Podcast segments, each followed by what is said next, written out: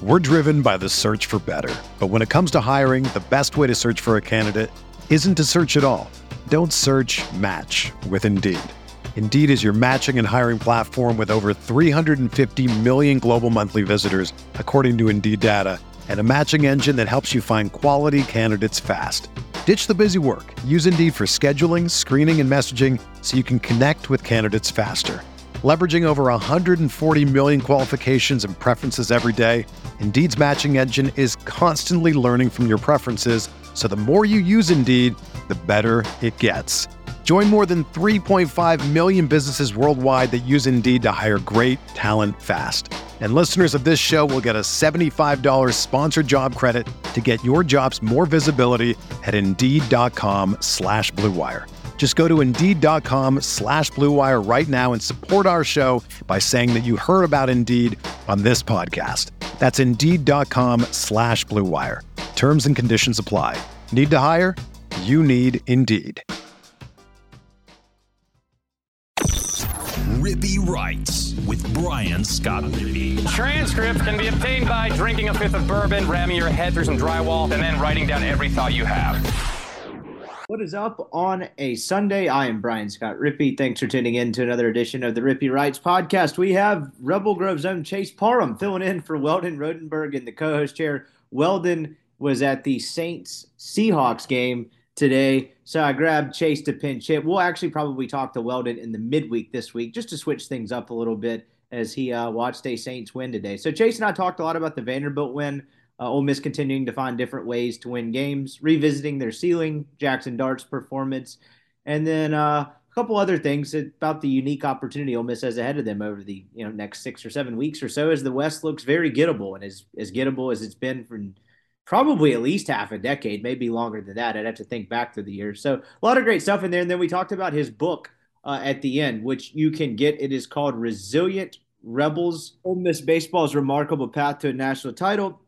You can get that on Amazon, coming to local bookstores around the state here soon. Talked a lot about that, the process of writing a book. I was interested in hearing his side of how this thing came together. So, a lot of great stuff in there. Great Sunday com- conversation. I think you'll enjoy it to kick off the work week. Before we get to that, though, wanted to remind you the podcast is brought to you by our brand new sponsor, Ray Stevens. Ray is a real estate agent for Square Real Estate here in Oxford. He's licensed through the North Central Mississippi Realtors Association. That means whether you're buying or selling, he can represent you, whether you're looking for a two bedroom condo or your five bedroom house in Oxford. He can help make the process easy and as seamless as possible. Ray loves helping people find homes that they're going to cherish and enjoy. Maybe you're looking for a second uh, or a second home weekend getaway place in Oxford, tired of paying for overpriced hotel rooms, using a friend's room. Never been a better time to buy. Football team's awesome. You're coming up here every weekend. Give Ray a call. He can help you find that. Or if you're trying to sell your place in Oxford, he can help you with that process too and get you the best possible deal. All you have to do is give him a call at 601 624 4824. He provides individual service, listens to your needs, and makes the process easy and seamless. Home buying and selling can be super complicated. Ray makes sure it's not, and he's dependable, reliable, known the guy a long time, loves working with Ole Miss people, loves helping Ole Miss people, and enjoys being in and around Oxford. You need to check him out 601 624 4824. That'll be cell phone number. He'll pick right up or catch him at his broker's number 662 832 7777. That's a lot of sevens. Check him out. Ray Stevens of Square Real Estate. Really happy, enjoyed the pod. He has joined the Rippy Writes podcast family. I can't talk today, uh, but give him a call. Let him know we sent you, and he'll hook you up. I promise. Check him out, Ray Stevens at Square Real Estate.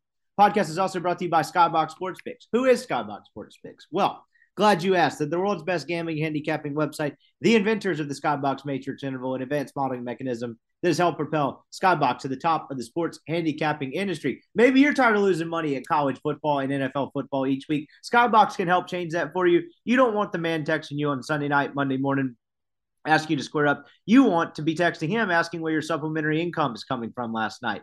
Check them out, skyboxsportspicks.com. They're going to have a picks package to fit your price range. You can try it for a month, season long, try for six weeks, try for a week, try for a day. Doesn't matter. Skybox Sports Picks is going to help lead you to profit more consistently than your own brain.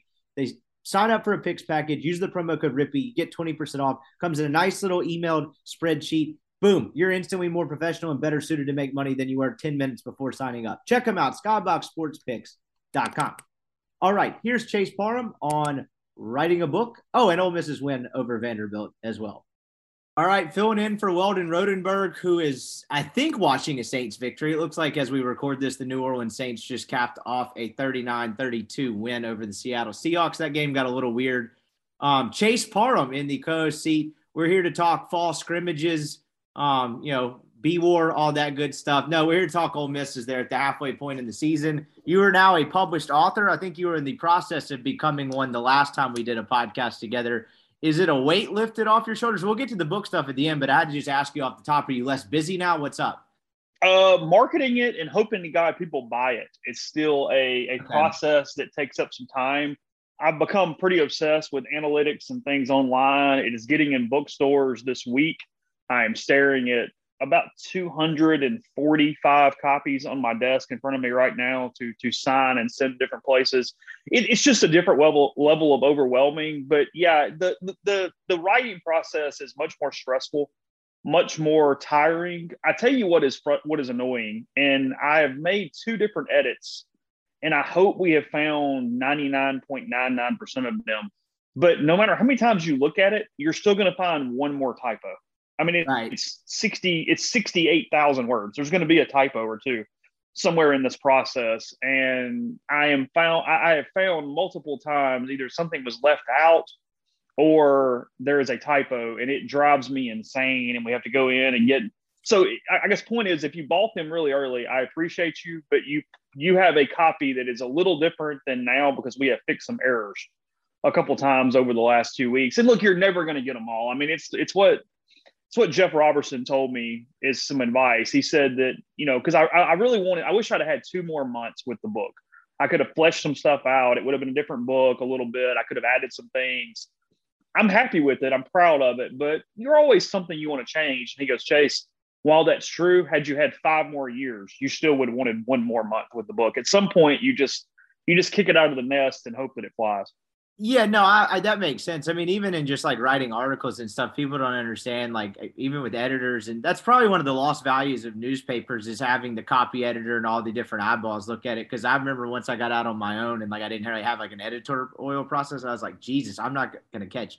Like, I could read it nine times and you're never gonna catch it. It's just human nature. I don't know how we haven't come up with robots that can spot typos yet. I get you got the predictive text, whatever, but just I don't understand how there's no programming system that would just scan it and automatically catch everything. I wish some nerd would invent that because it would make things a hell of a lot well, easier, and they'd probably get rich off of it. One of the things here that has been the frustration is the last edit I made on the on the final one, hopefully that that we'll do to update it, is that there was two, two times where it should have been that, and I wrote the. Well, nothing can catch that. You've just got to stumble on That's that right. and catch that you had a mistake so there's multiple times where i mean you're writing so much you're just prone to those kind of errors.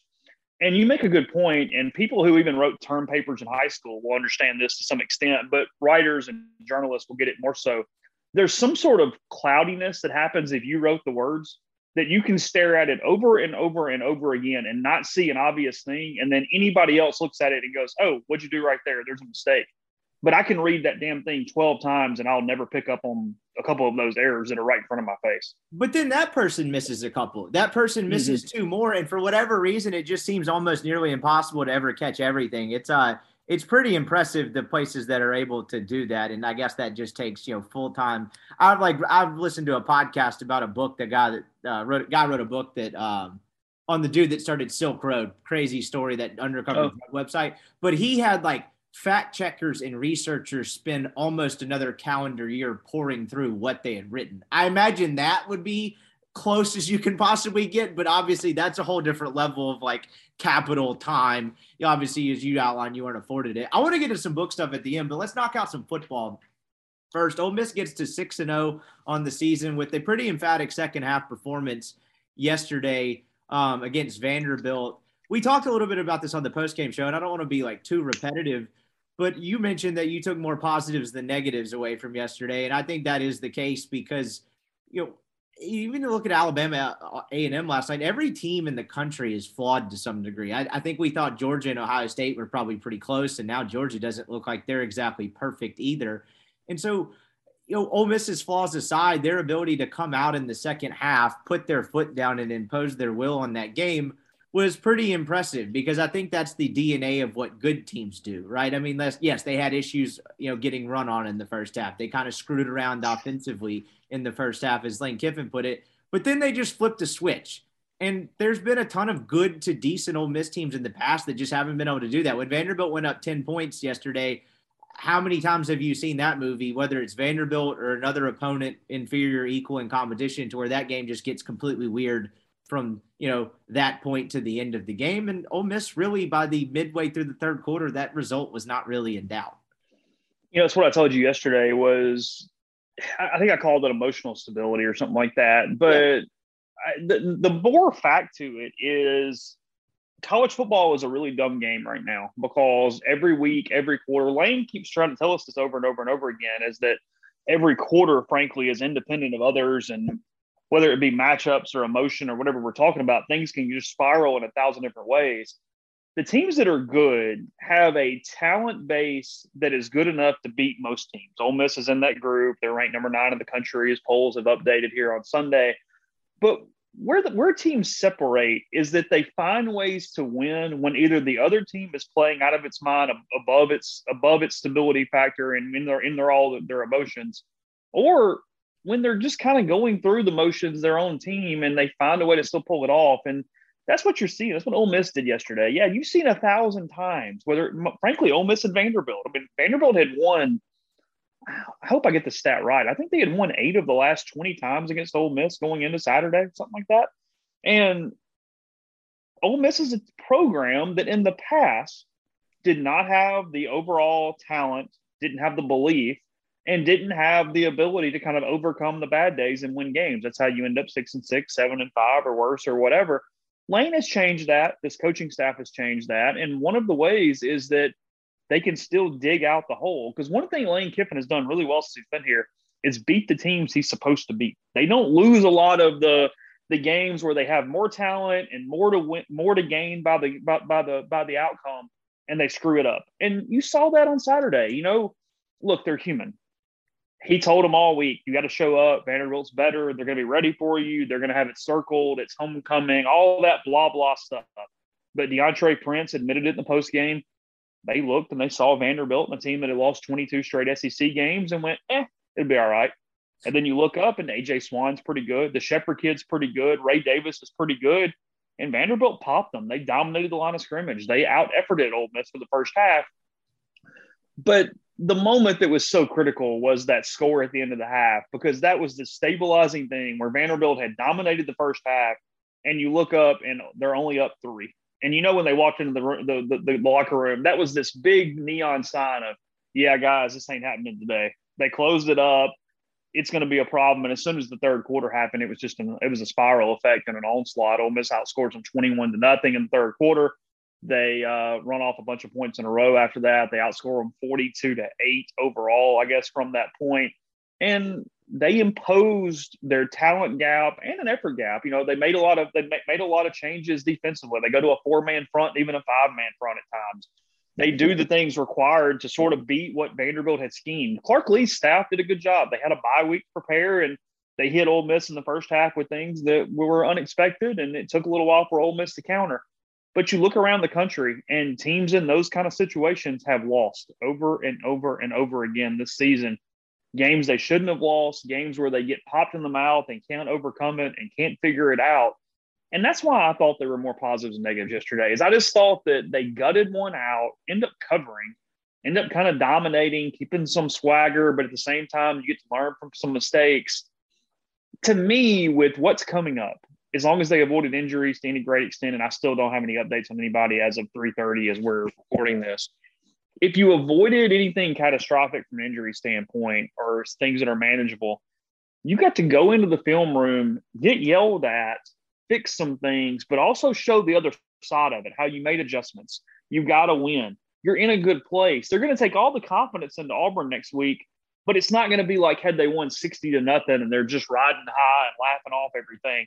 No, there was enough positive Vanderbilt stuff for Lane and Partridge and Weis to get their attention this week and go, hey, look, if Vanderbilt did that, Auburn can do it too, guys. They can pop you in the mouth, and maybe this time you don't overcome it. So get there, get ready, and let's go. Because look, no team in the country can get up emotionally 12 times. Sometimes you just got to gut out a win, and that's what they did yesterday. Yeah, I think that's well said on a lot of fronts. And it, the Vanderbilt piece of it, I think, is probably pretty reflective of what we're talking about. There's been a ton of years where that game has been a thorn in Ole Miss's side. You may not even remember this, but I think it was after the 2016 loss, Shea Patterson's second start at the end of that freeze debacle. They lost that game up there. I think you wrote something to the effect of like Vanderbilt offers – kind of Ole Miss a mirror of where its program's at when they're oh. good. They beat them. I remember as a student, I was like, "Damn, that's well said. I should have stolen that." Um, but I, it made me think about that rivalry matchup, whatever you want to call it, differently because they have. And yesterday getting down 10 points that I was like, oh man, is this going to get strange? Is this going to get sideways again? Because both of the things that you said happened yesterday. I think Ole Miss probably came out a little lethargic. I didn't think they completely just like rolled the balls and the equipment out there and showed up, thought they were going to win. I thought they played a little sloppy. And then I thought Vanderbilt played really, really well in the first half. As you mentioned, they had a bye week to prepare. Swann's a pretty good quarterback. I imagine, you know, I don't know where he came from, but I imagine if he has eligibility left, um, you know, he's going to get some suitors in the portal. They have a good running back. I thought they executed pretty well. And Ole Miss didn't really blink. They just kind of got down 10 and it was like, all right, you got to flip the switch here and just kept going about their business. Now, the massive explosive plays helped. You got to give them some credit for the scheme of that. But Vanderbilt's lapses also contributed to that because, to be honest, we haven't seen Ole Miss being able to consistently put together long like continuous drives and score, you know, 25 to 30 points a game against a defense with the pulse where they have an eight to 10 play drive, you know, three out of four drives or four out of six or something like that. That helped, but you do have to give them credit. And like you said, they're going to get to walk into a film room and talk about all the bad that they did, you know, after a 24 point win or whatever it was. No, I guess that's, yeah, 24 point win mm-hmm. as opposed to one a loss or two escaping by the skin of your teeth. And I think that's important. And with the way the schedule shook out and the lack of real competition Ole Miss has had to play, I think that probably helped them a little bit, right? They had they had a battle last week. That was their first real kind of get your uh I saw Nick Broeker in the Grove after, and he just kept saying that was football. Like that was just hard nosed football. Like that was kind of a slobber knocker of a game last week. They haven't had been tested on like that on the road, and you know, quote unquote on the road. I was more worried if Vanderbilt was going to have to use a silent count with the crowd mm-hmm. election, but still, like it would have been different, I think, if that stadium was more full and it was a different environment. But just the fact that you got down on the road, not in your own building, and had to climb back a little bit, that probably in some ways, even though that's not the way they drew it up or what they would have wanted, helped them as opposed to like you mentioned, beating them 60 something to nothing again and them just kind of walking in and continuing their business into Auburn because I don't think Auburn is going to offer a ton of fight against them. Look, Auburn's capable. They're okay defensively but they're going to enter like the third or fourth week of October going down to Baton Rouge, really not having been tested a whole hell of a lot outside a game and the first half of this game. And that's a weird place to be. And so I think there could be some good from the struggles yesterday. It would be, I mean, we revisit this every week on the Sunday podcast. We kind of do the whole dart. What did you think? What did you change? Like, did it change anything? And it was really the prototypical dart kind of circus is the wrong word. I guess roller coaster ride. A lot of ups and downs throughout the game. I, I, mean, he ends up throwing for a bajillion yards, but just like all the other times where I didn't think the box score that was pedestrian told the whole story, I don't think Dart being 25 of 32 for 448 yards exactly paints an accurate picture either. This time it was just in the opposite direction. I thought he did some really good things. And then, of course, made two I say two really terrible decisions because there was one that wasn't picked. I'm not even necessarily sure what to think or what to count about the second pick. We covered that in the uh, post game show last night. That you know that Buchanan theory about he got killed the play before, two plays before. Was he a little woozy because that throw looked weird? But he did have two to three terrible decisions, not all of them resulted in turnovers. And it kind of cracks me up. Lane talks in a similar manner about Dart when it comes to bad decisions as he does like juice pissing on his carpet He's literally just like, yeah. I mean, after the Georgia Tech one, he goes, "We told him not to," and he did it again.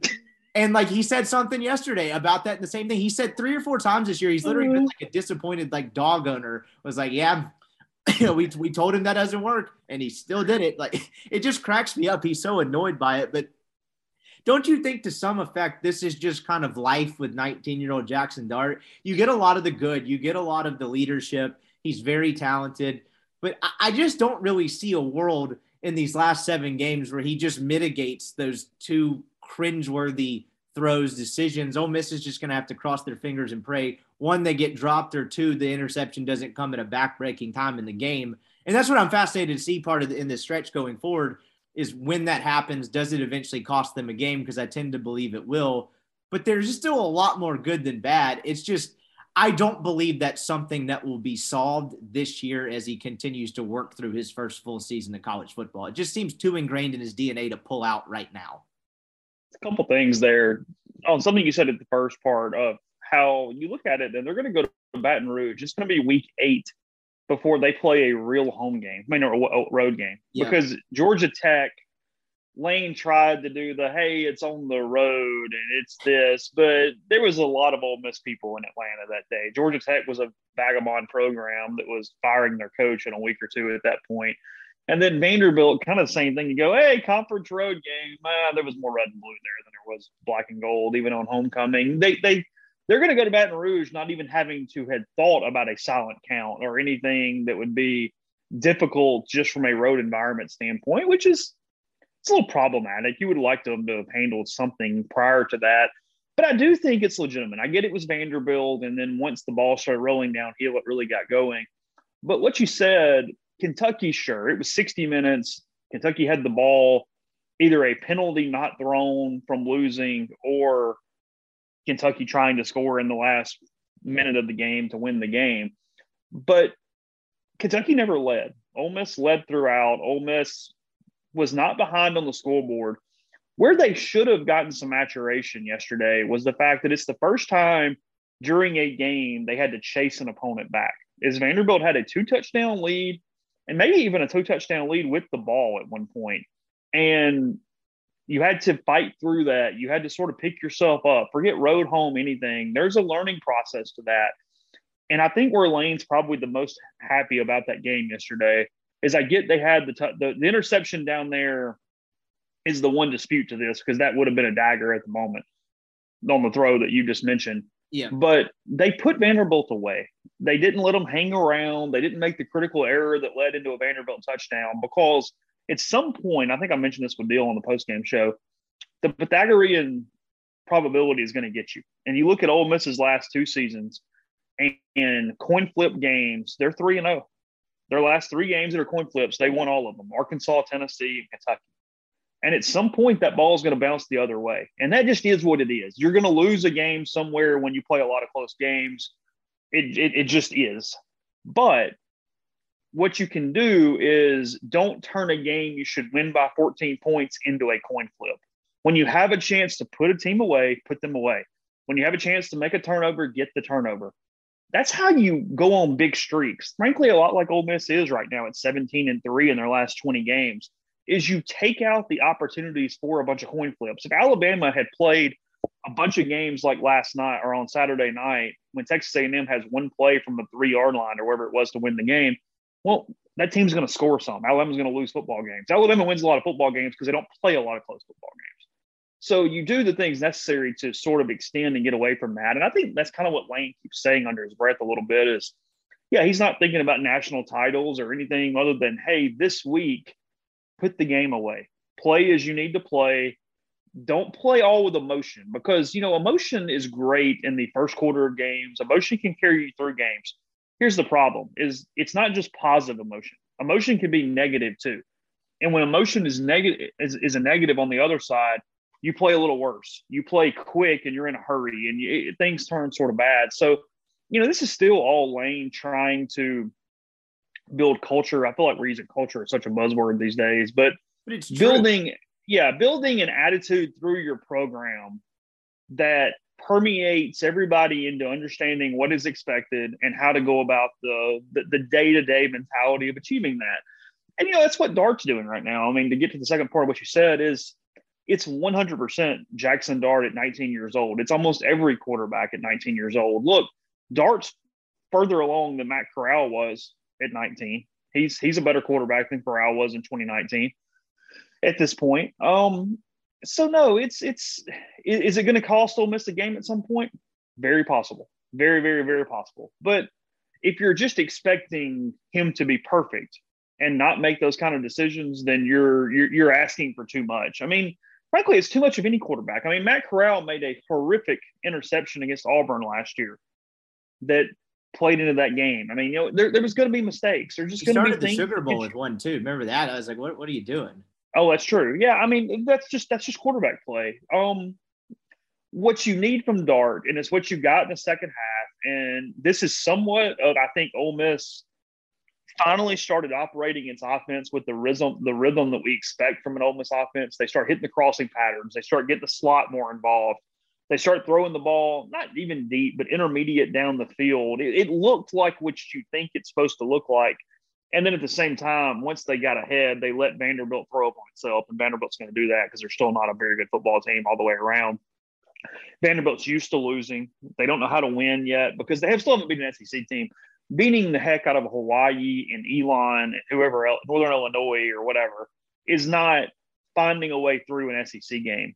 Muscle memory kicked in for Vanderbilt a little bit where once Ole Miss got ahead, Vanderbilt goes, "Oh well, this is what happens in SEC games," and you move on with your day, and Ole Miss routes them and scores and all that stuff. It's it's why Clark Lea went for the two point conversion. It's Yeah. why he did the onside kick. Is he's he's begging his guys to, hey, we're going to play sixty minutes and we're going to do this, this, and this. And then I think in some ways that's what you know, as we said last night, that's what got seven more put on him because Lane probably would have stopped had he not done that. Yeah, I think so as well, and that that uh, that certainly uh, fired up the people out there as we had the all MIS cover there at the end, the prep running back to the J quarterback. I will say this: it was not a criticism of Matt Jones. I am very glad that a, a, a down the line running back got a chance to score. That is a lifetime achievement. That's awesome. There are no problems with that. I, I had a tweet about how Lane must have known the number because he covered on that yesterday, and somehow that turned into lots of comments toward me that I was dogging Matt Jones. I have no problem with Matt prep. Jones. Yeah, good. I, I- I don't know. I'm just telling you.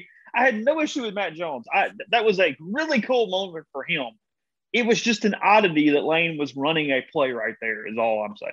Yes, it what very much was an oddity. I got to be completely honest. I think I'm pretty tuned into the MIS ranks. I didn't know who Matt Jones was. I knew they had Kinkead Denton in the game. My eyes were locked in on him, and I was like, "Who is this kid standing next to him?" And boom, prep. Uh, the roster says he went to prep, but that was also like Lane. I- It looked like they just he and Clark Lea discussed that a little bit after the game. It didn't look like you know any animosity or something. They just looked like, hey, you know, this is why this happened. It was also a little bit of bad luck or weird luck they had two plays that resulted in them going out of bounds to where Mingo didn't necessarily go out of bounds on purpose. He just kind of went out of bounds. Judkins ran out of bounds like he forgot what the situation was, type of thing. And that led to it. Like, yes, they did have to snap the ball one more time. Yes, they could have kneeled it. But at that point, like I guess to your kind of point is like, I don't know, why not let the walk-on kid run it in, like run it in one more time? What does it matter? They just onside kick. So like, I think he knew the number. You'd be lying. You know, most coaches do, whether they want to admit it or not. Um, I mean, Hugh Freeze was almost like open about it from what I heard sometimes. Like he, now granted, there's another level of narcissism there, but whatever. I, I just, I think there was probably a little mix of both. There was a funny moment at the end of that game.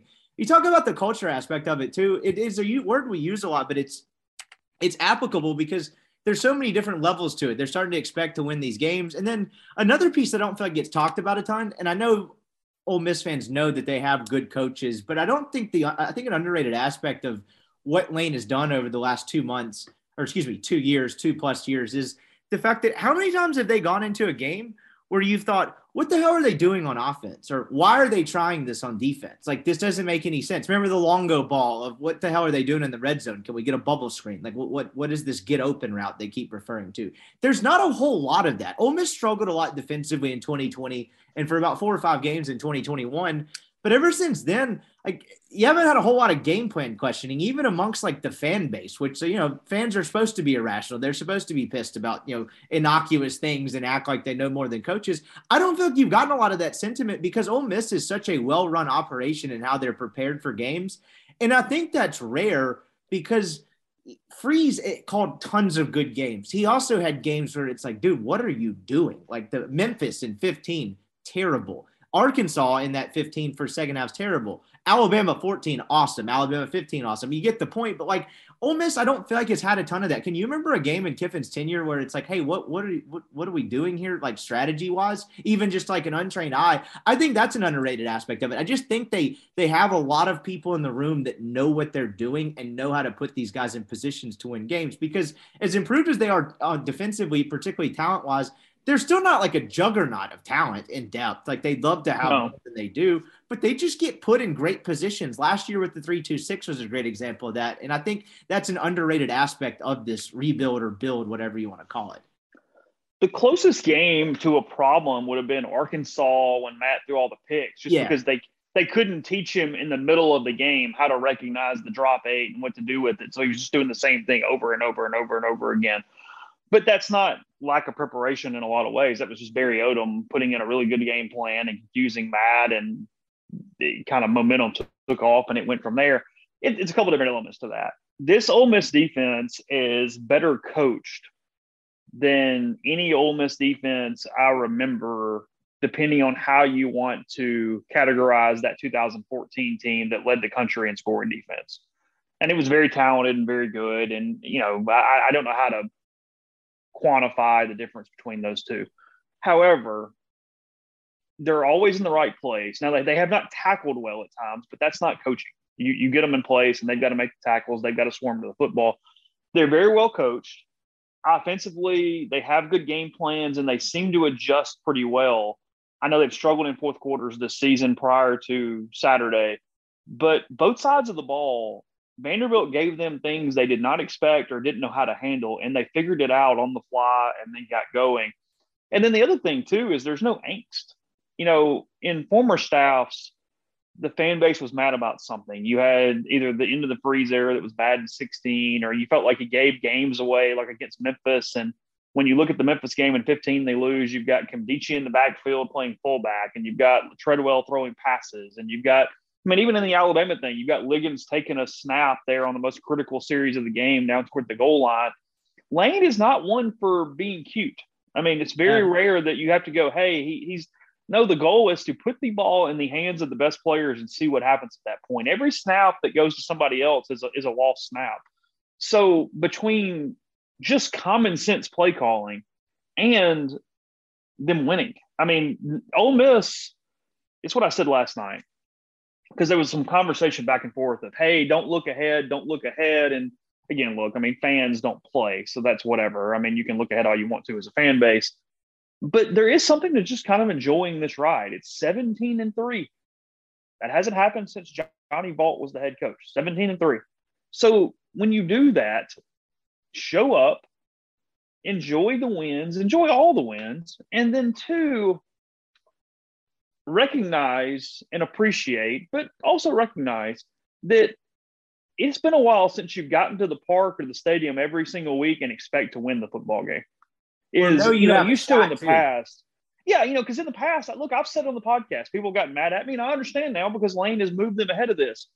But in a lot of ways, Ole Miss always wanted a coaching staff that let them go to the Grove and go to the stadium, going, "Hey, we got a puncher's chance today. We've got a shot most weekends you know, you're looking for that seventh win, that eighth win to try to get to the Gator Bowl or whatever. And this kind of dovetails into the fact that nobody's even talking about the bowl eligibility, as we mentioned last night on the on the on the post game show, is that the expectations have changed so much. It's not, hey, we have a chance. It's no, I'm going to be pissed if we don't win. We're just supposed to win today.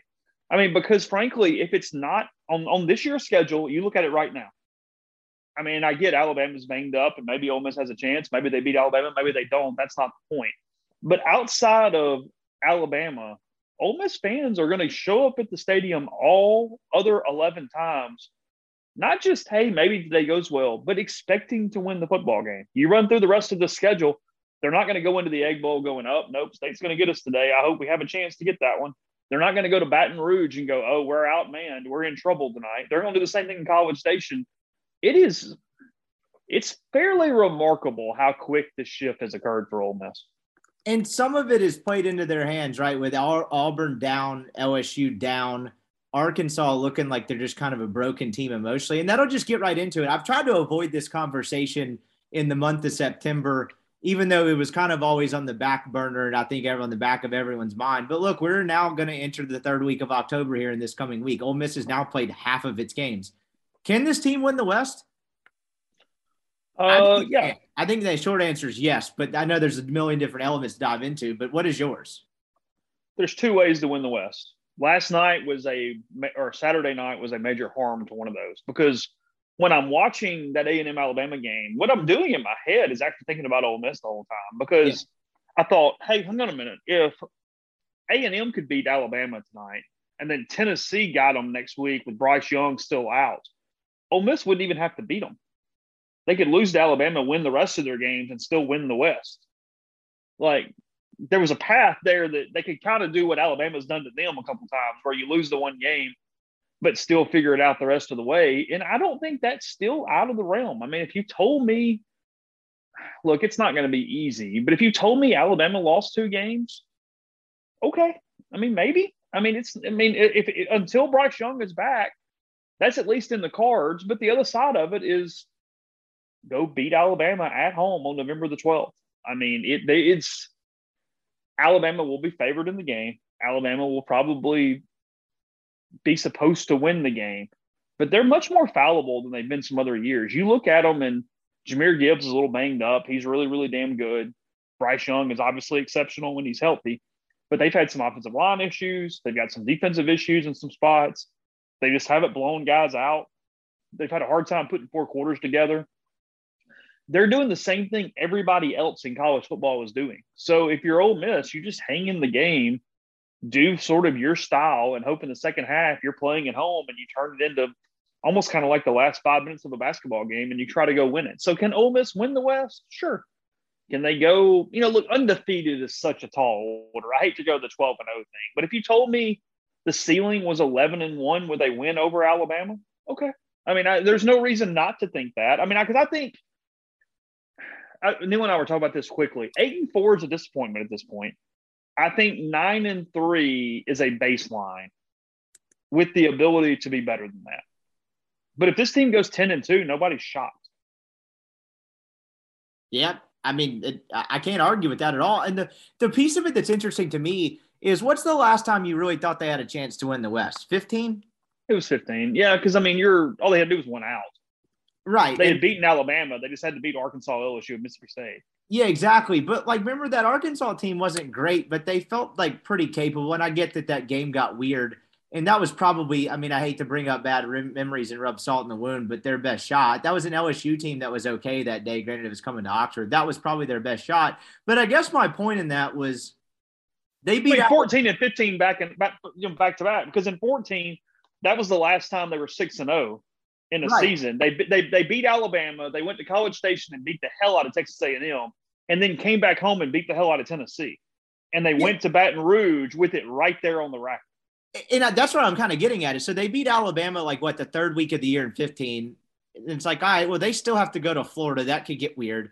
They have A and M and Auburn and uh, A and M, Auburn, and Arkansas back to back to back bye week LSU and State. That was like, you know, I think they probably could get through that if they beat A and uh, Auburn, and they did do that even after the Florida loss, and then of course the Arkansas game speaks for itself. But that just felt like, man, that's a tall, tall order. Fourteen, even worse. They get to what seven and zero oh after beating Kentucky, right? Or excuse me, beating Tennessee. Tennessee. And it's like, damn, now they have to play a pretty damn good LSU team in Baton Rouge at an 8 p.m. kickoff, and then come back. They lose that game 10 to seven, and it's like, all right, there's remember they were still fourth in the college football playoff rankings. Well they had to play an Auburn team with Nick Marshall that was really capable offensively. They still had to go to Arkansas and then beat State at home. It's like that felt like a much bigger gauntlet to where you now look down this schedule. And if they get to 7 and 0 next week, yes, they do have to go to Baton Rouge, but LSU's not really a good football team. Um, yes, they still have to go to A&M.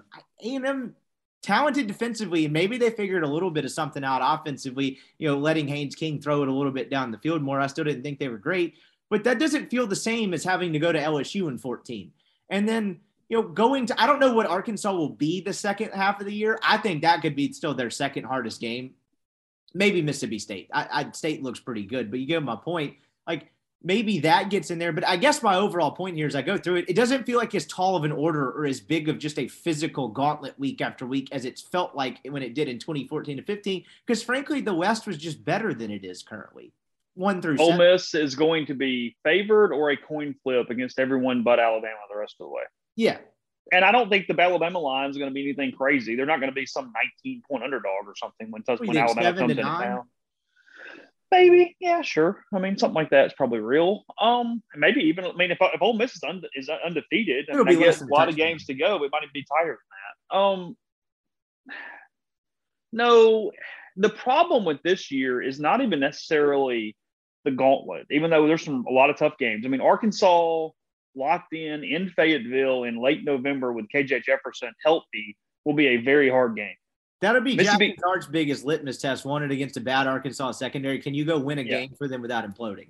you know, Mississippi State has played really well. They're a good football team. They've lost to Ole Miss, you know, multiple in a row now. They feel like they need this thing to not really, really lose a lot of momentum in the state because, you know, state's in danger when you look at them and like maybe they're trying to keep tunnel vision and that's the only way. All you, all you can do every day is improve your program. That's all you can do. You can't ha- handle what anybody else is doing. Well, don't tell But- them that. Well, true, but my point is, state's in danger here. If say, say they lose to Ole Miss and they don't get one of the two huge upsets, that's a really, really, really good football team that would be going eight and four.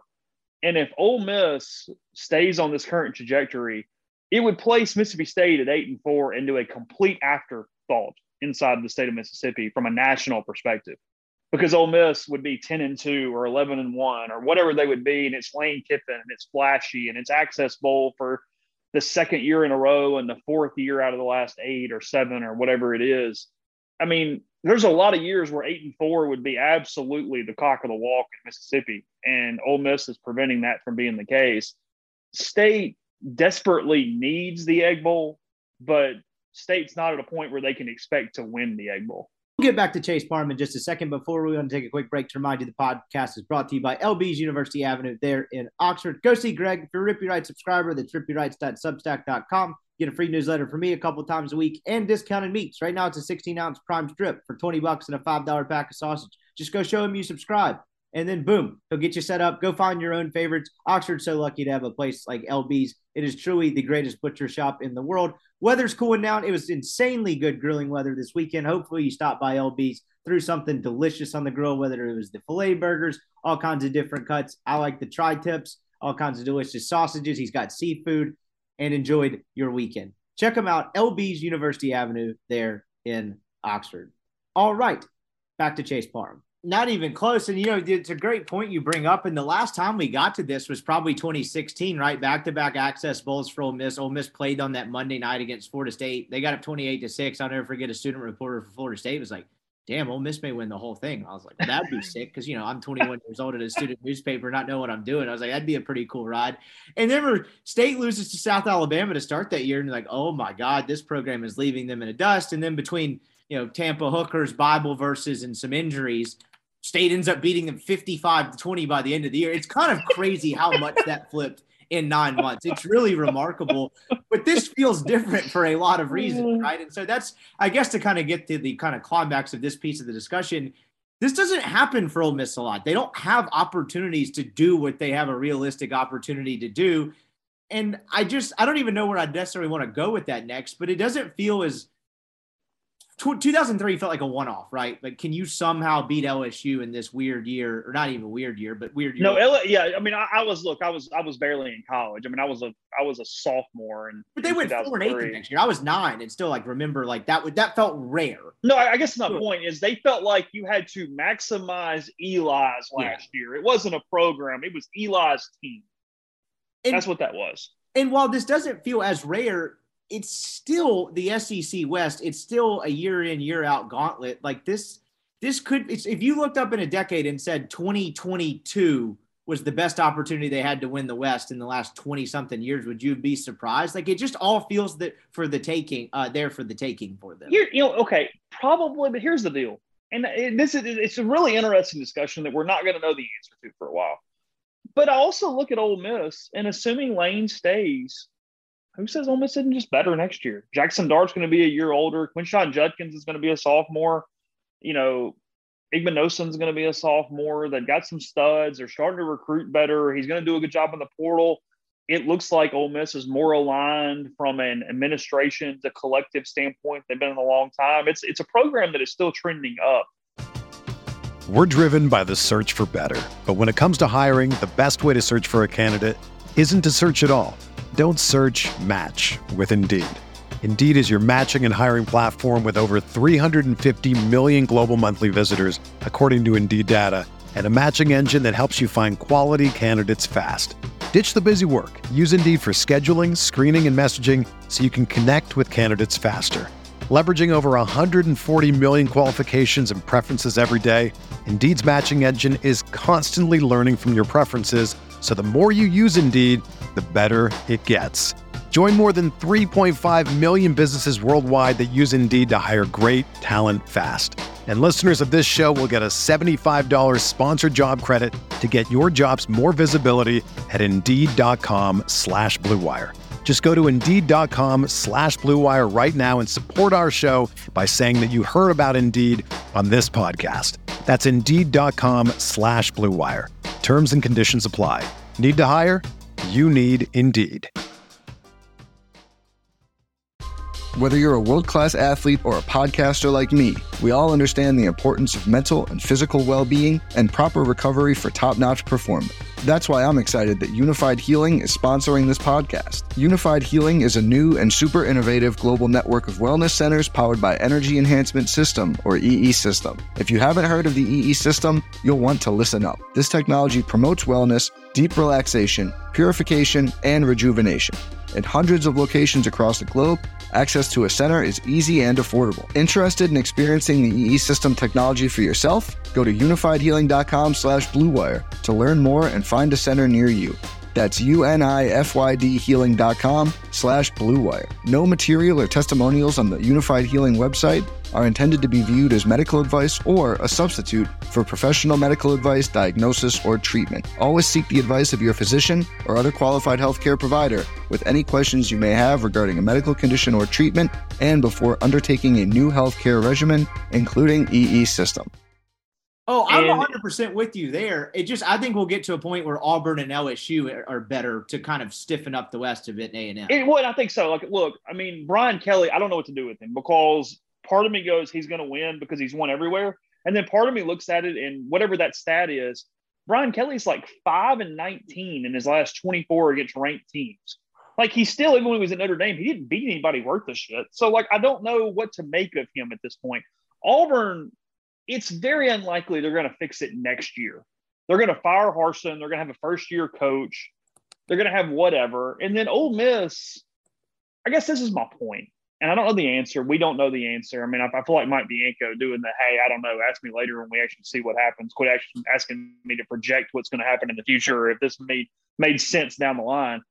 But in today's changing world of college football, as long as a team is invested to max its efficiency, who says that head coaches and ability just as programs can't at least short term elevate you past some of those teams? Who's to say that Ole Miss isn't just a better job than Auburn at this point, as long as Lane is the head coach? Because I don't think Auburn's within 18 months of getting their boosters and all completely in line because they never are. They're they're a shit show. And that's a No, like, problem they can with NIL. win. That's a long-term problem for Yeah. them NIL. And now look, maybe look, is Auburn's ceiling shown to be much higher than Ole Miss's over the years? Sure, it has. There's no doubt about that. I'm not disputing that.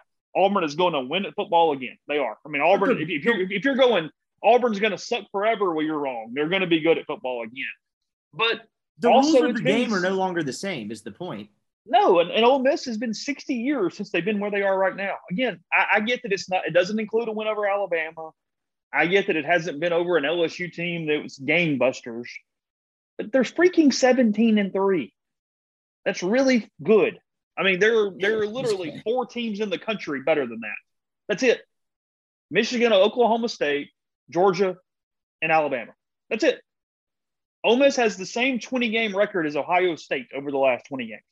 And without diving too far into the whole Lane lead, Lane State thing, we'll save that for December when we're trying not to talk about Yeah, the sure. basketball team. But you're about to get a 12 team playoff too. You don't necessarily always have to win the West going forward. And so it Ole Miss would have been in the playoff three of the last seven years. that is uh that I mean that'll keep your job in the NFL. Like that that that that's getting it done. And that's what makes this so fascinating because that's kind of what I wanted to end up as is this year winning the West aside. This feels more built to last to where you got halfway through that 2015 season between the Tunsil stuff and then what was kind of looming in 16. It was like, I don't know if this is going to last five more years type of thing. Well, no, you spent the whole 15 season going, hey, it'd be really cool if they got there. And if they do, we don't even know if it's going to stick in the record books. Exactly. And you knew like the recruiting in 16 was like, eh, like, and then uh, obviously that team ended up tuning Freeze out. So that's the fascinating part of it. It feels more built to last, but it does feel like they have a unique opportunity here because of some traditional powers down. Last Ole Miss thing I wanted to get to before we get to some book stuff and get out of here. I did some uh, digging, and by digging I mean I pulled up a basic stat sheet from each of the last four years. The defensive turnaround is so remarkable. And they haven't been world beaters defensively th- this year, but they've been really good and really competitive. It is absolutely hilarious to compare this stuff to 2020 or 2018. So I'll just run through it real quick. This is just base level stat stuff. What would you guess off the top of your head that they allowed offensively? We'll start with 2018. Uh, what do you think they allowed per game on the ground? On the ground, uh, I don't remember which is which on this, which is funny because I remember they were terrible at something and it made it where they didn't have to do the other thing. And I can't remember what the other thing was. But um, let's go 182 yards. They allowed 221 yards on the ground uh, uh per game in 2018. Uh, okay, passing, they were at 261. They allowed an average of 36 points per game and 483.4 yards. They almost averaged 500 yards given up on, per game. It gets worse, believe it or not. Actually, um, they okay. they gave up 54 touchdowns in 20 uh, 2018. That was uh that was peak crime dog McGriff. In case anyone has any sort of trouble remembering that, whether you want to or not. 2019, MacIntyre comes in. You talk about the best coach Ole Miss defense. I wasn't going to interject and throw this in there because it's just really not the same scale. MacIntyre got their run defense down to 138 yards a game. Granted, they sucked against the pass. They had all those freshmen in the secondary, 268 but they only allowed 426 yards per game and only gave up 39 touchdowns. That's not exactly the 85 Bears, but with not a whole lot of influx of talent on that on the defensive side of the ball, that's pretty damn good. I'd say considering what they had to work with and the fact that offensively they couldn't hold on to the football. Yeah. That's not terrible. No, it's not. You're right. And I didn't even think about that. They were I mean, MacIntyre, he's an underrated coach in the middle of all the things we talk about during this stretch. I mean, you can't even very well. You can't even sniff him in the same conversation as McGriff. No, um, McGriff was. I mean, McGriff had DNs covering running backs out of the backfield. That led to that all-time yeah. Dear Shepard quote where he goes, "I turned around, I realized I effed up." Um, you remember that? That was just absolutely priceless. Here's where it gets weird. Did you know 2020, and I know his SEC only season is remarkably worse than any of these? Yeah, it's it's partly because of that, partly because they were they were shitty. Um, there, if I have this stat right, and I think I do, it is the second worst SEC season of all time, outside of Tennessee the same year. They allowed 206 yards per game on the ground. Okay, not quite as bad as 18. 312 passing. They averaged 38 points a lot a game, and they allowed in in 10 games 50 touchdowns. 50. 50, 50 touchdowns. That is uh, non SEC games in Indiana, but still. They were gave up an average of 519 yards of total offense per game. they turned that into a 500 record. Yes, they did. And that's the remarkable part about it because then they started getting a defense. And guess what happened? They won 10 games last year, 2021. They offered they were actually kind of bad against the run. They allowed 190, 230 on the ground. Only gave up 40 touchdowns, 420 yards a game. This year, they're at 138 yards given up per game, or excuse me, 117 um, running, 228 passing, 336 total. They have played six games this year and allowed 10 touchdowns. I will remind you, in a 10 game season in 2020, they gave up 50. That's two years removed. Wow. Two yeah, I had no idea it was that bad. Like none, none, none, none whatsoever.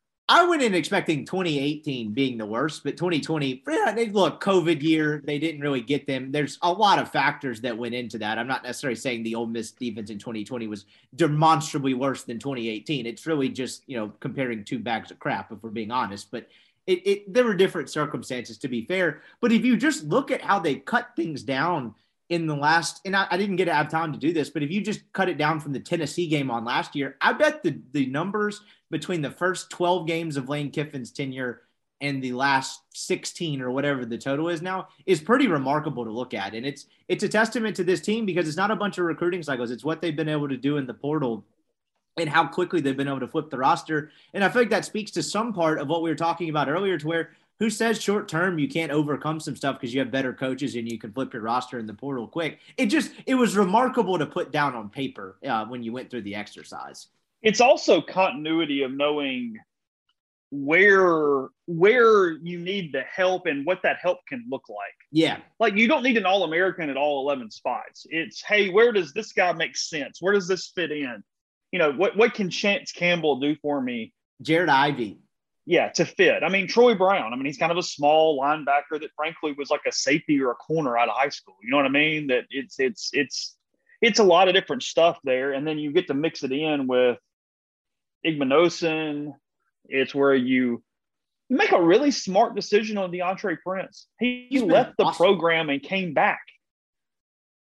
The way I he mean, played against Kentucky was unbelievable. I mean, he's turning into a guy. He's basically turned into their guy. Where like, hey, best playmaker on the other team. That's kind of yours. I don't know. I haven't looked enough in the last two games to know if they've actually started doing that. But they definitely trust him on an island. He's been remarkable, and it seems like he's grown up a lot too. It's, they floated him with Sheppard on Saturday. Yeah, it's it's great talent evaluation, and it's it's I mean, Partridge, I tried to write about this earlier in the year, but didn't quite have enough. Partridge talks about getting to know the kids and getting to know what they're about and actually doing the homework. I think that's why he's pulled so many kids out of the Northeast, which is not exactly a football power. I was watching a Rutgers game on Friday night and they called some kid uh, Igbinosun or Igbinosun. I was like, they have to be brothers. I mean, New Jersey, New yeah, Jersey, yeah, yeah, cousins or something.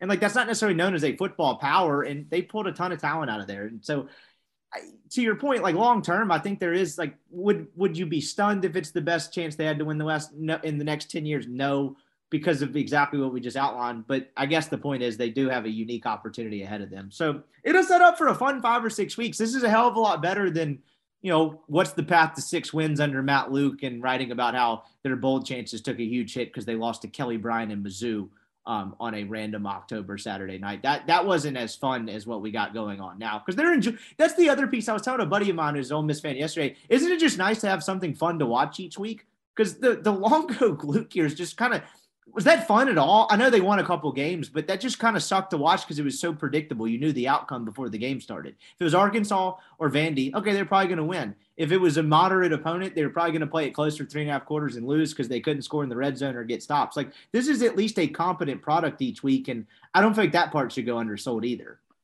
Every game is interesting in its own way, and there's a larger picture at play even if they lose a game or two, I mean, it changes. I mean, Ole Miss fans are going to be really frustrated if they go to Baton Rouge and lose that game because that does change what the ceiling is possible and that does a lot of different things.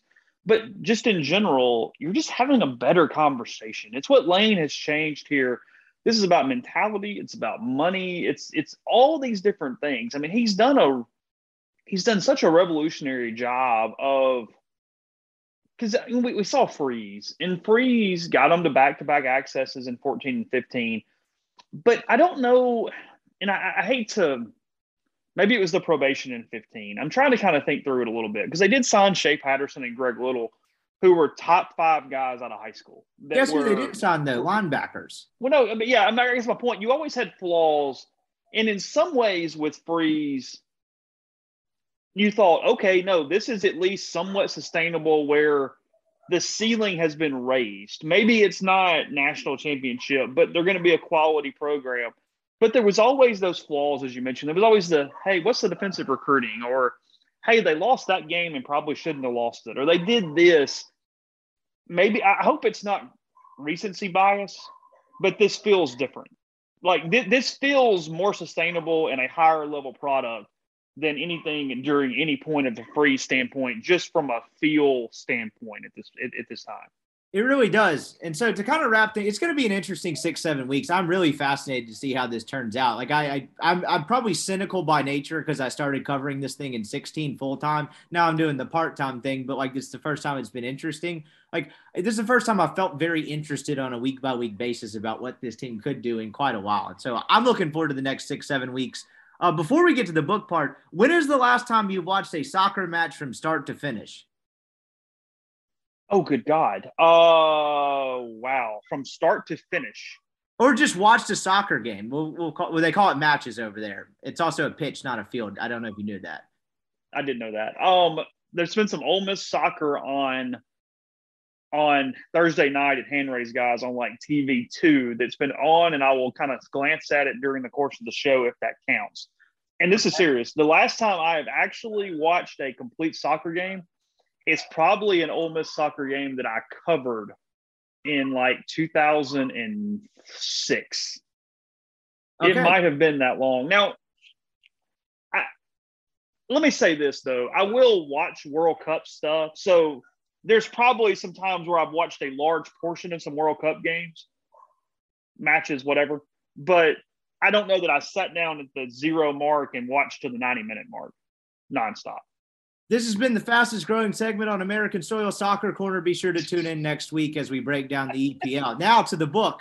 Um, you're, you're, not even gonna like try to go, hey Tottenham. Yeah, I don't know, dude. we just had to get in there. No, I, I was I was I screw with Borky about that too. Whenever he comes on, because I'm like, hey, did you catch the Tottenham game? He's like, no. I'm like, all right, this has been talking soccer. Um, I don't actually watch it myself. It tar- started as a joke segment, and now we get dudes asking us if we saw what West Ham did. I'm like, I didn't catch that one. You know, if I add, I don't dislike soccer. I actually find the EPL very fascinating. Like once Weldon started explaining it, but if I started adding Sunday morning soccer to the menu of sports, MC probably just shoot me. She'd be like, "What? What's wrong with you, dude? Like, you don't know any of these people. It's 7 a.m. Like, what? What's the business side of the EPL because it's so different than everything else it's we watch is cool. Um, they, they, had a coach that that got that left one team seven matches into the season and went to a bigger club uh, to coach the next game, and then they played each other. Oh, it, really? Yeah, it's it's it's just like mafia stuff. It's it's it's fascinating to to listen to. I don't. So it literally would have been like the Browns coach leaving and going to the Patriots like three weeks later, and they play. If they fired Harsin tomorrow, and Kiff, uh, not to stoke the flames here, but Kiffin was like, "Oh, deuces, I'm out of here. I'm headed to the plains," and was like, "All right, we'll see you in six days. I'll be on the other side." it's, it's wild. Okay. So anyway, the uh, back to uh, more of American sport baseball. You did the book is out it's on sale. Where can you buy it? Like what? All right, so it's in. We're recording at four fifteen on Sunday afternoon. It okay. is. It's been on Amazon for I don't know, ten days, twelve days, two weeks, something like that. Uh, things have gone well there. It is That's getting good. into brick and mortar locations this week. It will be in at Lemuria Books at Jackson sometime probably on the shelves Tuesday morning. They will have the books tomorrow afternoon, but I don't know how quickly they will get that done. Appreciate everybody who's done pre-ordered signed copies of those. They will get mailed out as soon as Lemuria can get them in the mail. I am signing them right now. There's a huge stack of them in front of me, and they will be in Jackson tomorrow. Also, this week they will be in Square Books. They will be at Oxford Floral here in Oxford as well. They will be at Reed's in Tupelo. They will be at Novel in Memphis. And then there's some other stores that are getting orders in and they will be there soon. But those are our initial release of uh, of locations. So we are moving to the next step. We're getting the getting the brick and mortar spots, getting the booksellers their books, and then we're not too far away also from releasing the Kindle ebook edition of the book as well. Okay, that's uh. So I'm curious, just real quick question there. What takes longer with is that just uploading it online and all that? What what what takes longer with the Kindle part of it? I've never been like a Kindle reader. Um, like I, I just I've honestly I don't know anything about it. Does that take longer for a reason? It's a complete different layout, so okay. we have to change up the way the thing's laid out in some ways. It has a different page number. The margins are different. It just yeah, it has to be it has to be a different PDF file to be uploaded to the system or however that works. That's above my pay grade, but whatever that looks like. And then here's the truth too. This is it's a book about people. It's a book about a story. I hope that people find it fascinating beyond just wanting uh, wanting it strictly because it's an Ole Miss championship book. But it is a commemorative book, so we wanted to make sure that a an edition that you could hold in your hand and keep and have and put on your shelf was available first before we released the, the the, the Kindle at the same time. And I mean, just being completely honest, I I do better financially off the the paperback that I do the the Kindle edition. There you go. Get our get our yeah. guy Rich. Don't go to Kindle. To hell with those guys. um, the what was the hardest piece part about this? What was the hardest part about writing a book? Because I know you had never done it before going in. We had talked even, I think maybe before you started writing the book or we're going to write it about like, you know, what would be the hardest part about writing a book? Now, as you are a published author with your name on something that is a book, what what what is the most difficult piece? I'm just I'm curious by that. Uh, two things. Number one, getting over the mental block that I am writing a book. There is a certain thing of how do I start? How do I do this? I have no experience. This is a daunting task in a very short period of time. Because I think I told you the backstory on this, and it's in the book and the acknowledgments. And, and again, I, I could not have done this by myself. I had help on all fronts with getting getting this thing to a finished product. Um, I, I can't imagine having to literally do it alone. You couldn't. There would be errors all throughout that book. Um, but the day that Ole Miss beat Arkansas, when Dylan DeLucia threw his game and I'm in the press box, I send Neil White a text. He's the publisher of Nautilus Publishing here in Oxford. By the way, if you haven't read his book, Sanctuary of Outcasts, it's incredible. Fantastic. Brian and I both uh, both both recommend it completely. So you can uh, you can do that. It is it is it is um it is awesome. But I sent him a text and I said, um, "Hey, I'm thinking about writing a book. Just giving you a heads up. Would love to talk if it's something you're interested in. And his response back to me was, Well, we don't want to jinx it, so shut up. But if they win, text me next week and we'll talk. And he and I had lunch on July 1st. And he said, Look, I'm doing a coffee table book. What you're doing is different than what I'm doing. I think it's a great idea. And we talked through some logistics. There's some paper issues with COVID and all this stuff that nobody really cares about. But he I'd had multiple people that I really trust say, hey, this book can work, you can write it. And then when he, from an industry standpoint, said, I think that will work, here's what I think it would look like, there was an extra confidence there that that really helped me, and I appreciate him for that. And then it was just warp speed because my deadline for all writing was September 5th. So we're talking about a full book in 65 days when you have not done a single interview for the book either. This isn't look, fiction is much harder in its own right. And I can't write fiction. I'm that's not where my head would be, even though I've tried in the past. But getting new information and new interviews and getting people to open up the way they need to and coordinate logistics and schedules, that was the hardest part. Because then you're also having to write and compile and figure out what goes where because again, I've never written a, a book before. I've written really long magazine stories. And in my head, what I had to do was I wrote out what I wanted to be chapters. And I said, tell yourself you're writing really long feature stories on all these things. And every chapter is a really long feature story. But, you know, a lot of it's just instinct or what makes sense because what's the first word you write? Am I writing the very first chapter? Am I bouncing around? What makes sense? What's going to hook people to be the very first word of the book? I mean there's certain intimidating things that you just kind of have to do. I mean you almost sort of treat it like deadline writing. Like when i was in school 20 years ago billy watkins you know billy he spoke to one of my yeah. classes and his piece of advice was when you're on deadline writing just write something. And in some ways it's it's it's doesn't make sense but in some ways it does because if you'll just write something down even if you come back to the beginning, you're just going to start flowing and you start writing paragraph three and four and five and six and come back to it.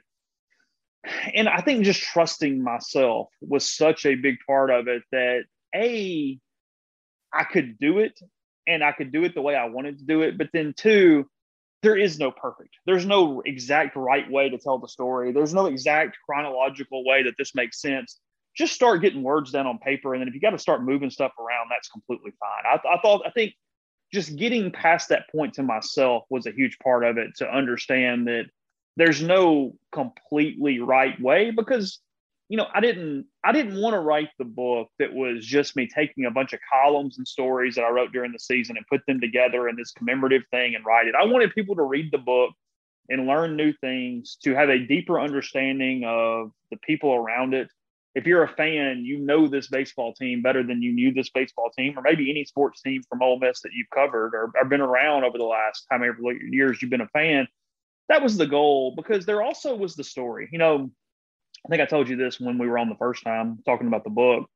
Is had Tennessee won the title, and I covered Tennessee I was about to say the same. It's thing. 65 and 10, and they yeah. beat the hell out of everybody. There's no story. I mean, there's a cool story on how did Vitello do this because they were bad five years ago and he did this run, but it's it's not emotional, it's not personal, it's baseball. It's just that you ran through this thing and they put this super team together that everybody hated. And there's probably some funny stories with Tennessee and Auburn throwing bats at each other, but nothing kind of got to I mean, not to be corny, but there was no heart and soul to that. I mean, this is a story where a guy who has been around 22 years was being fired if they didn't get really lucky to get into a tournament on whatever day that was. It's on May 1st. They drive or fly back from Fayetteville with the where they drive back with two of the coaches having a conversation in the car about what they do getting next. fired. And at that point, hey, how do we just make this not Mike's worst season he's ever had? I mean, that was the goal. You know, it's a team that won the national title that on May 1st, its top two assistants, they're discussing how to go 13 and 17. How do we get to 13 to not be Mike's worst season? I mean, that's that's asinine that that team ends up winning the national title. I mean, I'm talking to Mike in one of my interviews with him, and he goes, "God, we only won 42 games. That's hard to do." and it is. I mean, it's hard to win the national title only winning 42 games. So you've got you've got Mike's story of he was out, and what do you call his tenure? Is it a success? Is it a failure? What to make of it? Is all the negative stuff around his tenure real? Is it the vocal minority? And I, you know, I don't know if we still have that answer because as much as when Mike goes down that road, and it's over now. Look, lifetime. Yeah, I was about to say we have he gets to go out his own way, but it's a really interesting thing where I'm not the one to just completely discount it because Mike, I mean, we had this discussion. I, you know, he knew I was going to have to ask him these things. I lead the book in chapter one, talking about Keith Carter and Mike's contract and the whole deal. And there's a he was he was going to be fired. It, it's just the truth. It's what it was. And Mike's argument is, I understand there's people that wanted me out, but you guys don't talk to a lot of the 8,500 that are still in the stands over the course of this situation. And again, I kind of want to roll my eyes at it. And then part of me goes, how do we really know what's a majority or a minority? At the end of the day, it was Keith's decision and Keith's decision only, and that mattered either way. But I don't know if we'll ever know exactly what the percentage of the fan base was either way on Mike Bianco. It's hard to say. I mean, because there's a segment of people that go, well, I'll still win for the games because what else am I doing in the spring? And you guys win and you're fun, but that doesn't mean I, you know, I mean, I, I don't know because I had a, I mean, I've never I had a column ready, and this this was just because this is smart business. I mean, this is not because I was cheering for anything or anything else. It's easier on me for Mike to win. I mean, I'd have to get to know any coaching staff, but my column about Mike's firing, if he was going to be fired, was I let it off with I got a buddy of mine who said, I'm just ready to know if it's a Mike problem or an Ole Miss problem. And I thought that was a really compelling sentence that I had heard from him that stuck in my mind because the point was is this where Mike can't get us over the hump? Or is this a deal where Ole Miss has a ceiling and Mike's done a hell of a job and we're going to fall off without somebody like Mike Bianco? And there's a certain part of just Groundhog Day nature to this program over the last 15 years where there's a you know, the, the fan base just said, hey, let's just figure this thing out. Let's find out either way what's next or what's on the other side of this rainbow. And instead, Mike showed that not just can you win a title, but you can do it the really freaking hard way on the road, getting hot. I mean, all those sort of things. So, my point in all this, I know I'm just kind of rambling, is that there was so much here. And I said, I only want to write the book if I feel like I can tell that story. Can can I get the honesty? Can I get the truth? Will people talk enough? Can I tell that story? Can I tell the hellacious year that TJ McCants had personally, which to his dad's credit was the best interview I did in the entire book. God bless his family. That it's chapter 17 or 18 in the book. And I mean, I, I, I got really emotional during the interview and writing that chapter of the book. TJ He didn't want anybody to know. We everybody tried to honor his privacy, but he caught a lot of hell during a season where he was going through hell. Um, and I needed to tell that story. There was so many things like that. I talked to Cami Bianco at length, just on kind of what the season was like, and it wasn't just a national title. It was a personal accomplishment for the Biancos, for this coaching staff that had been together so long that it become this just white hot obsession while still trying to put it in perspective. Mike Bianco took this job in 2000, having been at LSU where they just won. It's what they did. Yeah. I mean, he never thought it was going to be this hard. He never thought it was going to take this long. He he's probably sat in bed at night going, Am I a success? Am I a failure? What does this look like?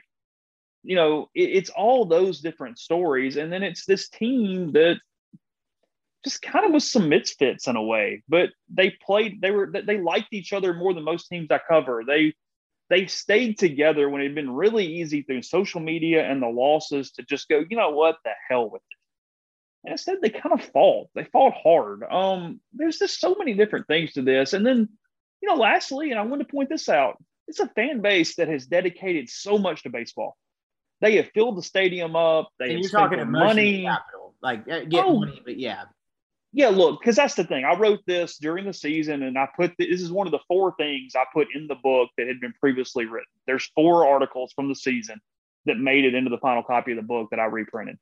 And one of them was talking about the, the parade and the celebration at Swayze the couple days after they won the title. And it wasn't a celebration, it was a cleansing because this fan base has been through so much hell and wanted so badly. It was never that anybody thought Mike Bianco was a bad guy or a bad coach. It's that they were just so locked in and wanted it so bad that if he couldn't get them there, they wanted to try somebody else. That's all this was. It was, it, it, in, in some dumb way, it's a credit to what he built because he Yeah, built absolutely. and won the games that put them into this spot to want this so damn badly. So when they win it, I mean, you're seeing emotion and tears that goes beyond just my team won and I'm choked up. It's decades worth of season tickets and travel and sweat equity and losing from, you know, Evan Button to 2014 finishing third to all the Black Monday of 2018. It's all that stuff wrapped into one where finally it goes and it goes away. And now, look, I'm sure people will get really pissed when they lose a series in March. But for the first time in a long time, Ole Miss is just a normal baseball program.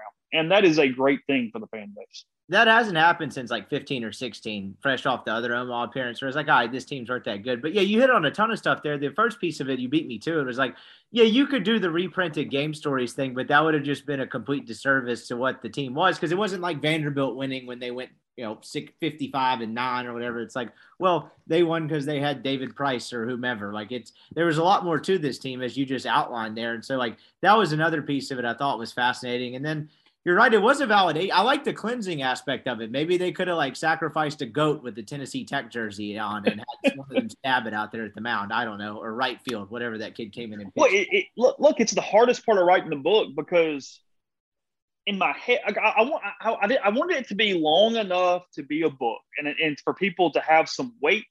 Did you have any about it. That's what I was going to ask. Did you have any sort of like uh like page number words? I don't know how that works. Is there any constraints about you? Because that's the part that I hate. I have I can make stories too long and I can cut them down, but don't tell me that beforehand. Like that's just going to screw with my head if that makes sense. There was a minimum and a sort of kind of maximum of, hey, if you go over this, there better be a really good reason.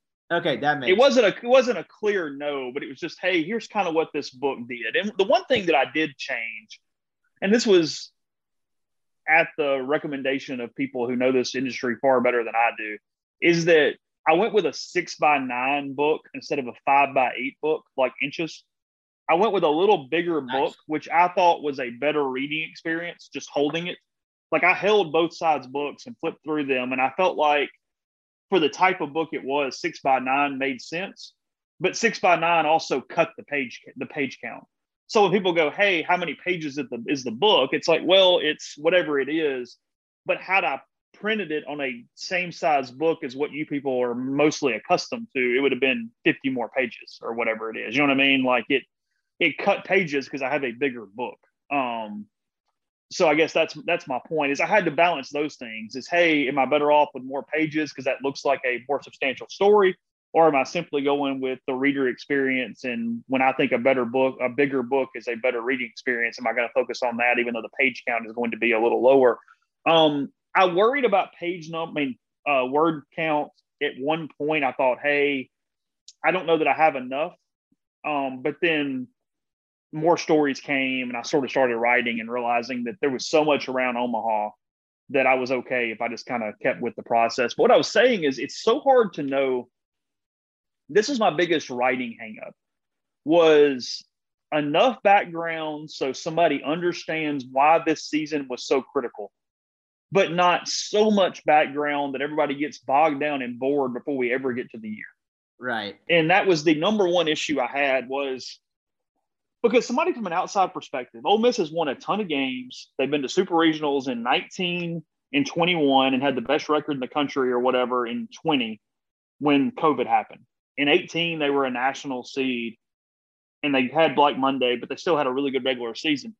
Your guy from Dubuque, Iowa, as we always talk about, he probably looks at it and goes, Hold on, they were firing that guy? Why? They're good. There's no problem. What like you guys are crazy. Why is this year a big deal? If they don't get in, fine, you'll just do next year. So you got to find a way to explain why everybody had the opinion they did right now to why this was this make or break year and this is what mattered and you've got to get really emotionally invested in this year. And it couldn't be because he interviewed with LSU because frankly that left everybody's mind. For what reason, one reason or another, that wasn't something that pertained to the entire year of everybody being mad. I mean, it was some extra scar tissue, but it didn't change a lot. So I couldn't even focus on that. So, so much of it was, hey, Ole Miss was this for a long time. Here's what Mike had done. And then how do I get the reader from 2001 to 2022 and believing and investing on 2022 being this make or break year that it was? How do we do that? And that was that was probably the hardest writing assignment of the entire book was a how to do that and then b how much of just Mike's background in general matters for us to get here because it's it's a book on Ole Miss baseball and their 2022 season, but the B storyline is it's in some ways a, a Mike Bianco biography. Yeah, absolutely. And the last thing I had on this was how hard is it to wake up every day and just like, I have to do this? Because the thing I struggle with now particularly when I'm in a position where it's part time, I can write about everything I want to write about.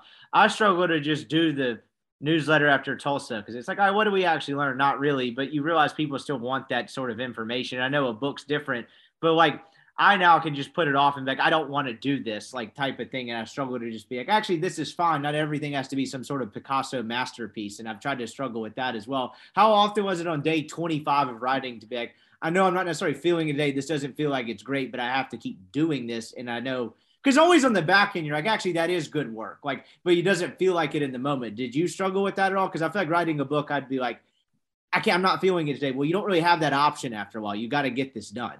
The middle of the process was my best writing. Early on, I didn't have a feel for how best? to write.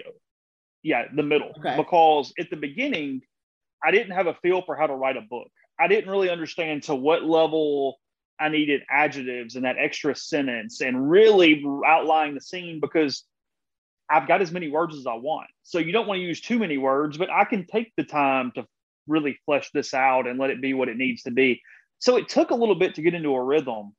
And then in the middle, I thought I did really strong work. And then there toward the end, for two different reasons, I thought that it got a little weak. I had to really go back and fix some things and change some things toward the end. A, because I was just freaking tired.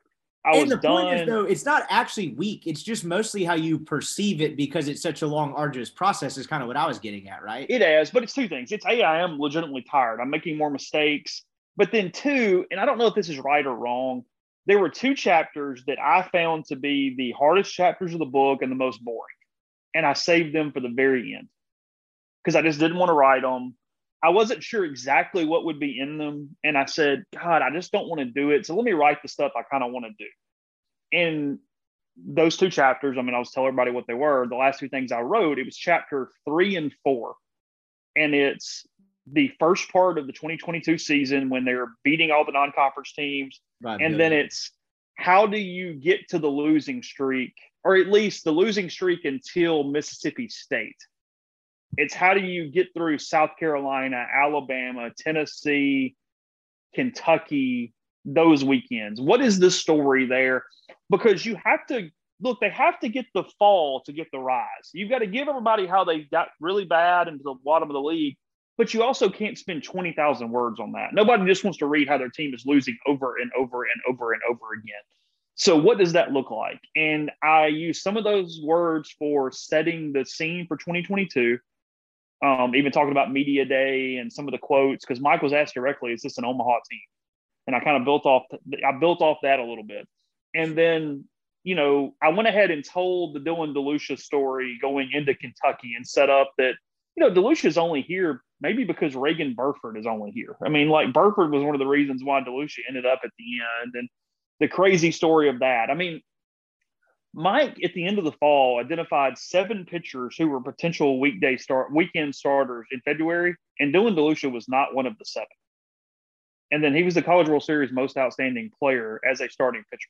And then Hunter that, Elliott abandoned the concept of starting pitching. The most traditional coach of all time, Yes. when they got to that point, was just like, "Hey, we're done with this starter thing." at the sake of, pi- of pissing DeLucia off, who admitted it in the book because DeLucia throws the six innings or whatever against Alabama, and then I mean not of Alabama against Kentucky, and then Alabama weekend he doesn't start because Alabama has splits that show they're better off hit, hitting against left-handers. which he wanted, like- which is why he wanted to go with Elliott, who ended up being the second best starter in the unsung hero of the team. And then the week later, because South Carolina is the other way, he doesn't pitch Hunter Elliott the entire weekend. I forgot. Hunter Elliott against South Carolina did not pitch. I mean, to Mike's credit, he deadpanned and he goes, "Yeah, that was stupid." Was like, "Yeah, fair enough. Like that was that was dumb." I mean, so I guess that's the point is there was stuff day to day minutia that is pretty interesting. I mean, there's stuff that's really really fascinating, and the goal was for every chapter to have at least one or multiples of those stories. I mean, there's a snippet. Again, I'm not really giving everything away, but like there's a snippet the state series where they're having to watch those those after losses, they're dumb fireworks. When Mississippi State beats you on that Friday night, and you're whatever you are in the league, and you're scuffling, and you haven't won the second game of the series all year in league play, and two of the players, Mike, Mike didn't go out with them. Mike stayed in the dugout and basically said, "Hey, y'all go watch the fireworks without you. I'll be without me. I'll be out there in a minute." He's mad at him or whatever. And two players started to get up and leave before Mike got out there. And a couple of the captains were like, "Whoa, whoa, whoa, no, no, no! You don't realize the absolute sack of hell that that's going to be if you get up." But it showed that no, there was some fraying there. Like there was problems. It was not. I mean, that's where the captains and Tim and Justin and Kevin and Chatnier and those guys had to really dig deep to kind of keep everybody together. That's the day Riley Maddox got hurt, who at that point was kind of, you know, the more impressive of their freshman bullpen arms. There was just stuff there. I mean, from a handling everything to, you know, the emergence of Josh Mallitz, where Chris Godoris, their analytics guru, he figured out, and I, I, again, I, I don't have the book in front of me. This is in the book, by the book. You can read all this stuff in greater detail. But they realized that Josh Mallitz his opposing batting average was like 110 if he threw sliders at least 79 miles an hour. His opposing batting average was like 350 if they were less than 79 miles an hour. And they realized, hey, just throw the thing harder and you're unhittable. That's the change they made between last year and this year on Josh Mallitz is just throw it harder and little bitty things where they just figured stuff out and all these pieces fell in place. It's a large roster, it's a long season. Trusting myself enough to just gather as many of those things as I could find and know that when you got done, there would be a book that would be hopefully worth reading at the end of it. Last, last thing. How open was Mike to it? Because there would be some people that would be like, "Hey, Mike, I'm writing a book," and he'd be like, "What do you mean? What is a book?" Um, like, how open was he to this entire concept, and and and and what did he think of the entire thing? Because you know, Mike's bad about trying to control. I won't say control the narrative, but try to shape your story for you, and then almost answer your question in a way that he thinks you're asking it. What I feel like you can't do that in a book. What was what was his reaction to this? Well, you know, and I don't like I've known him for a long time. I don't even mean this in some whatever way. I mean, Mike and I are not friends. We don't know each other on some crazy personal level. We don't have dinner. But as much as he probably can do this with a writer, I do think he trusts me. Like he knows me well enough that I mean, I don't know that he's overly chummy with anybody, but I'm probably as much his guy in quotes as there has been on the beat over the over the course of a long time. So I do think he thought that I would not do anything to screw him. And what I mean by that, I, I don't even mean helping him out. I mean, and I understand this in a way because to set this scene, and we're probably going way longer than you mean to, but the point is, when I had my first conversation with Mike, um, and I didn't really give him a choice about the book. I said, Hey, I sent him a text. I was like, Hey, I know you're leaving for the Netherlands in a day or two, but I'm writing a book. And when you get back, I need you for like four hours. So just put it on your calendar. I'll come see you and let's move from there. And I think he said okay or something or whatever. But when I sat down with him, he was really tired. He had just done all the Omaha stuff. He had gone to the Netherlands with Team USA. He was jet lagged. He'd been back like 48 hours and he was having a hard time sort of articulating like he was stumbling over some words. He couldn't remember a lot of stuff. And his point to me wasn't hey protect me or anything like that. It's hey if something doesn't make sense ask me on another day when i've slept a little more. Like let's let's get to the bottom of it. Let's really try to dig but let's do it over time if necessary where i'm not just getting the quote that is the more inflammatory quote and stopping right. there if i know it's not sense. what he meant. Um because the second time I met with him, he had like a binder and he was ready to go and had all the stats and he was refreshed. he was awesome. Um, I don't know that I got as much as I would have liked on some of. I got enough, and it's in there. And I talked to people around Mike where I told the whole story. Mike didn't want to go into details on just exactly how hard the year was on him personally, but I could get that from some other places you know, he was defending himself in some ways, which was more than good. I mean, there was no problem with that. But overall, I, I thought he was good. I mean, I would give him I would give him a B, B plus um, for for how he handled the book and for really trying to get me what I needed. I mean, it's a it's a non it's a throwaway story, but I had asked him, I said, I know you had a sandwich after y'all won the College World Series. Like Camie went out to dinner with her family who was in town. And then I know that you had a sandwich just in your hotel room. I said, Did you go to like Firehouse? What was it? And he goes, No, actually, funny story about that. He said, All the players had gone out and I was hungry and I realized that we had catered food for the team that they weren't eating. So I just went down to the second floor, like in our team room, where there was a huge pile of sandwiches, and I got he said an Italian or a turkey or whatever it was. He's like, I got that. I came back up. There were two bottles of, I think, Meiomi wine, a red wine left. So I opened one of those because he didn't, because I said you didn't bring one from home that was better. And he was too superstitious to like have the good wine packed just in That's case they brand. won. Yeah, he did. He didn't. He didn't have the good stuff, so he had like a fourteen dollar dollar bottle of wine waiting on him with the sandwich.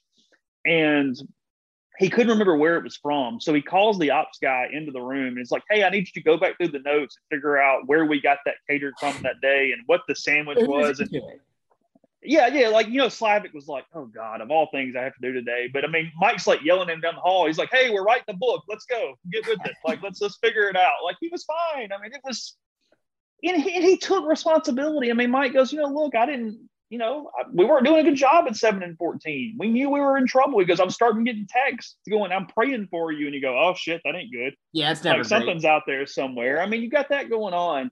He didn't start DeLucia. He didn't start Elliott. He admitted that was dumb. I mean, he goes, yeah, I'd look, I definitely should have started Dylan DeLucia on February the 18th because it's look, it's in the book. Give the assistants credit too. Clem and Laff are great. They pull no punches. I mean, because it's sort of a it's a minor story, not a minor storyline, but it's a simmering thing in the book that Carl's scouting on DeLucia coming in was he's a crappy inter squad pitcher. He's not good out of the bullpen. So just hand him the ball and let him start and let him work it out. That's what everybody had told Laff. Well, Mike wanted to see it for himself. So when Dylan sucked in the inner squad, Mike goes, Well, you're not starting. And it's like, Well, but that's not what I mean, that's not what he does. Just let him, you know, let him go. But and I understand both sides. I mean, I'm not even necessarily criticizing Mike on that, but there's so many elements to it that could have gone wrong. Frankly, could have gone better where they didn't get to the bottom like they did. I mean, if he just starts Hunter Elliott and Dylan DeLucia at the beginning of the year, they're not 7 and 14 on May 1st. They're not No, they're not even close. So, uh, yeah, Mike. I never figured you get the like the how hard it was on Mike personally. Like Sus one time told me Mike's like peeling back an onion. I'm like, dude, that guy's like peeling back a diamond. It's just not even possible.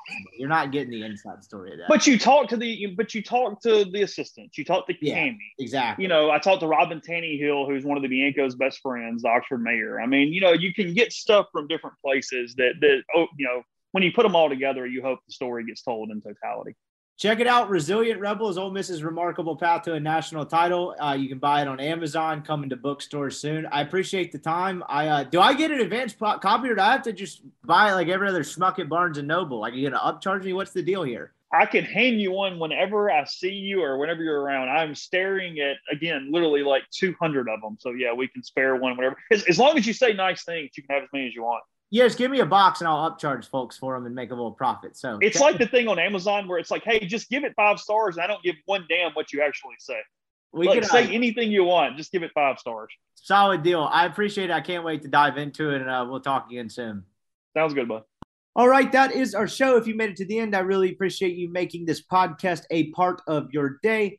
Uh, as Ole Miss gets to six and zero and sets up for a really entertaining back half of the season, I'm fired up for it. We'll have Weldon in the midweek, Greg's picks on Friday. Probably talk to Buchanan as well and get some uh, Auburn perspective while we're at it. Looking forward to it. Love doing this podcast as always, and uh, I'm fired up for the back half of the season. Y'all have a great start to your week. We'll catch you on Wednesday. Everyone is talking about magnesium. It's all you hear about. But why? What do we know about magnesium? Well, magnesium is the number one mineral that 75% of Americans are deficient in.